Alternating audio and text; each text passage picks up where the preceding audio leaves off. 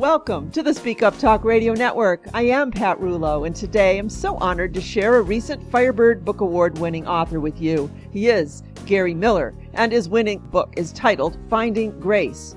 Prior to beginning his writing career, he was a successful businessman and entrepreneur. His writing is rooted in life experiences and people who have crossed his paths in his life's journey. He draws on his ability to translate his observations into very relatable stories by readers. Gary lives in the scenic city of the South, Chattanooga, Tennessee, and has two adult daughters and one granddaughter who lives close by. He has also had many roles acting in movies and T V, and I am so looking forward to our conversation, so welcome to the network, Gary. Well, thank you very much for the invitation, Pat. It's my pleasure. Oh, I'm happy to have you here. Congratulations on the book win. Well, thank you. I was, uh, you know, really, really honored. Uh, you know, it, it's always good to get third-party affirmation about your work. And everybody, I, I'll, I'll attribute, a, a, I guess, an analogy of, with my book being like a baby. And like, you know, every mother's baby is always the prettiest. So, you know, I, I figure every author's book is always the greatest, but uh, you, you know that your family and friends are, are going to say that. But when you get third-party affirmation, it really brings more significance uh, to the efforts and the work and a lot of the detail that goes into the production. Absolutely, absolutely. In some books, you really feel the heart, and I felt that with yours, and probably because your book is based on some aspects of your personal life. So before we talk about your book, maybe just give us a little background so folks can understand where this book came from. Well, you know, they say the longest journey begins with a single step, and unfortunately, the cause of my single step was the passing of my wife of forty-five years, uh, Sherry, from leukemia. And so that started the the road of actually writing the book was a, a way of me dealing with my grief. It was, you know, really therapeutic for me. And uh, actually, I wrote the screenplay first uh, for it, and uh, had a friend of mine in L A who liked it, said it was good, and then COVID hit. So any ideas of it going to production uh, were shelved. And another friend asked if, uh, that worked with an executive with the publishing company, said, would I be willing to take the time and put the work in to make it a, a full fiction novel? And uh, I had no idea how much more work that is than writing a screenplay, but because in a novel you have to create a living, breathing world. You've got to research every detail, every nuance to bring that world and the characters in it to life. Mm-hmm. But I did, and uh, I put the time in, and it uh, it's been so very well received. The format of, of my book is a little different than most from the standpoint of, over the years of our marriage, very infrequently, uh, I would write some song lyrics, uh, not the music, but just the words to express some feelings or to tell a story. And my late wife, Sherry, thought they were good, and she always encouraged me to write more, but our life was busy raising our daughters and earning a living, so writing never became a priority. But after her passing in May of two thousand nineteen, I had way too much time available to be alone with my memories, thoughts, and I started writing song lyrics again. And most of my lyrics are what's called spoken word, which tell a story rather than your traditional verse, chorus, bridge structure for most songs. So several weeks, several months over the summer after she passed, I had written over a dozen song lyrics. And I can only attribute it to one day there was an angel on my shoulder and whispered in my ear and said, you know, you take these six song lyrics, they might make a pretty interesting story. And so that was how it came about with uh, with Finding Grace. And it's uh, it's been a journey for me, as it was for my main character, Judith, uh, in the novel with her cross-country uh, trip. Mm-hmm. And I can imagine it was difficult and yet healing at the same time to actually put pen to paper and get some of this out of you and out onto the paper. It, it was.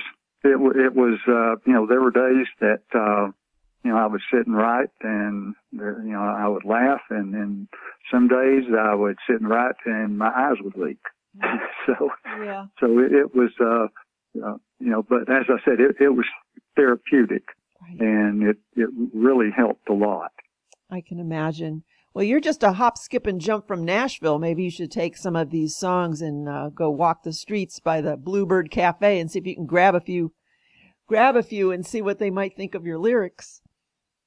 Well, that's uh, that's actually on the uh, on the ah. agenda. Uh, you know, right now after my the with Finding Grace, I'm, right now I'm updating the screenplay. And so, you know, my next goal is for Finding Grace to be become either a movie or a T V production. Mm-hmm. It, it's a busy time. Yep, there's a lot of avenues you can take, and especially since you have experience in past in movies and T V, uh, I imagine that you know some folks, and maybe writing the screenplay was a little bit easier for you because you actually lived that life for a while. Yeah, and, you know, a screenplay is primarily just the, the basic setting of the scene and the dialogue. Uh, so that's by comparison of where you have to create, as I said before, a living, breathing world in a novel with every detail. Mm-hmm. Uh, you know, it's much simpler. But, uh, you know, the, the, the story of Finding Grace is, um, has been so well received. Uh, uh, again, referring back to the, the format, um, there's during the bus trip, first of all, uh, if I can share with you, I guess, an overview. Yes, yes, that would be perfect. The, the, there's a dying grandmother, and her her name is Grace Lee, and she lives in Nashville. And she has a dying wish, and that's for her extremely successful, wealthy granddaughter, who's Judith, to travel from, from where she lives now in Los Angeles to Nashville to come visit her. But so there's a catch. She wants Judith to take the journey by bus rather than her private jet, coming from Barstow, California to Nashville on Interstate forty. So it's a six-day journey, and so each day of Judith's journey becomes a story just on its own, as the people she meets and the places she visits along the way really challenge her to rethink her life. Uh, she was bullied by classmates as a child. She was extremely poor, raised by her grandmother after her parents passed at age ten, just very poor. But um, now her extraordinary wealth has allowed her to build this protective cocoon around herself. But, uh, you know, the question is, is she happy? So Grace's wish for the bus trip really forces Judith to get back into the real world and challenges her, her to reconnect with ordinary people and her roots. So, you know, six very different seatmates each day, uh, each with their own backstory that, that I share at the beginning of the chapter, the character's backstory. So you feel like you know her seatmate, then the, the encounter with Judith. And then each night, Judith calls her grandmother and relates the story of the day of the, the, her seatmate, uh, what she saw, what she ate, uh, th- this so that um, she can share this vicariously with her grandmother. So, and one of the strong components, one of the sections is Oklahoma City to uh, Memphis. And her seatmate is Uh, a mother named Janice and her little six-year-old daughter called Bobby Sue, and they're going to Saint Jude's because Bobby Sue has leukemia. And with that, she um, gets to know them. There's a, a real story, that, a thread that carries through the rest of the book with them. And uh, it also, once she arrives in Nashville with her grandmother, there's the, the part of working through the inevitable that's going to occur, and then what she decides to do with her life and her wealth after her grandmother passes. So um, it's been compared, um, I guess, to the Trip to Bountiful, uh, as far as with all these different characters. And I took a lot of pride in establishing um, their, each one having their own personality and speech pattern, and drawing on, on a lot of people that I've known over the years. Mm-hmm. So, um, and I'll, I'll, here's a spoiler alert for you. Uh, if you like happy endings, you are going to love Finding Grace. Oh, my gosh. I love the whole premise of this, the way you set it up, all of that character development. How was that for you? I know you said you drew upon some people that you knew, but did the characters begin to become their own and kind of take off? Were you in control of the characters the whole time? How did that work for you? It's, it was very surreal. Uh, I have always been a very visual person. So as I began writing, first of all, um, rather than come to my office, I would, I would sit in my kitchen at the end of the kitchen table, and I'd put on my Spotify playlist of the songs that Sherry and I loved so much and have it on really low, and I would start writing. And more often than not, uh, it was like I was an outside observer. observer. It was as I were, was actually watching the characters in my mind as they talked with each other. And there were times for me to keep up typing their back and forth dialogue. Uh, uh, it, as I said, it really felt surreal. Um, and uh, again, I, I just felt that that was another, you know, angel on my shoulder, still whispering in my ear. Such a beautiful story. Well, the, the people who have read it, you know, all of them say, you have to write a second book mm-hmm. because we need to know what happened to these six characters uh, that we met and loved along the way. Yeah, think of all the spin-offs you can do on this. You can have at least six more books just to follow up on the, their lives. That's... Well, I'm just focusing on the, the the one right now, but uh, it's it, it's just really been a, a blessing as far as a life experience. It really helped me work through my grief, as opposed, you know, the, the grief groups are wonderful things. Um, but the, this was my way of dealing yes. with it, and so it really helped me, and I've really enjoyed the stories of people who have read it and them relating about their laughter and their tears, because it's not a sad book. I mean, there are, yes, there are sad, touching parts of it, but there's a lot of humor in it too. Mm-hmm. So I tried to really make sure that there was a good balance so that it, you know, that you felt at the end of each chapter, you know, you had some kind of positive emotion. Right. Right. And you wanted to to continue to go on. Yep.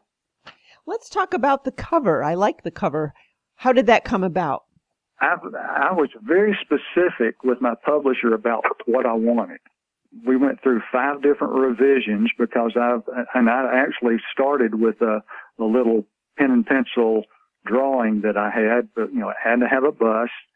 Uh, it had to have Judith on the cover walking to the bus, but I was, you know, there, can't see her face. I wanted the reader to put the, their, the face to her and, you know, create their own Judith in their mind. Mm-hmm. She had to have a sh- uh, shoulder bag, and she had to have a pull-along suitcase, because both of those play uh, humorous on, you know, a, a humorous ongoing role during the, the course of her bus trip. And so I've got so much positive feedback on the cover. Everyone loves it. It just has a a look and a feel that um, people really have responded to. It does have a very particular feel to it. I don't know how to describe it, but it does make you want to open up the book. It's captivating. Yeah, and on the co- on the cover of the book, uh, you know, the lead in, it says, "In a world that sometimes seems out of control, we are each on our own journey in hope of finding grace." Mm-hmm. And so that's what it's all about, is, you know, everybody is on their own journey. You know, the people that Judith meets on her, the bus, her grandmother, herself, and, you know, I, I guess my message that I want the readers to come away with is, once we tap into compassion, we can move on from fear and anger towards mercy, justice, and grace. And so by helping others find their grace, we end up finding our own. That's a beautiful, beautiful message. Thank you so much. I'm so thrilled that you entered this book and that we have had this opportunity to speak. I'm I'm just so excited to see where where you take this and where it all lands.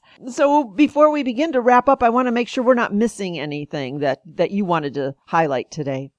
No, I just uh, am so appreciative of the recognition of Finding Grace.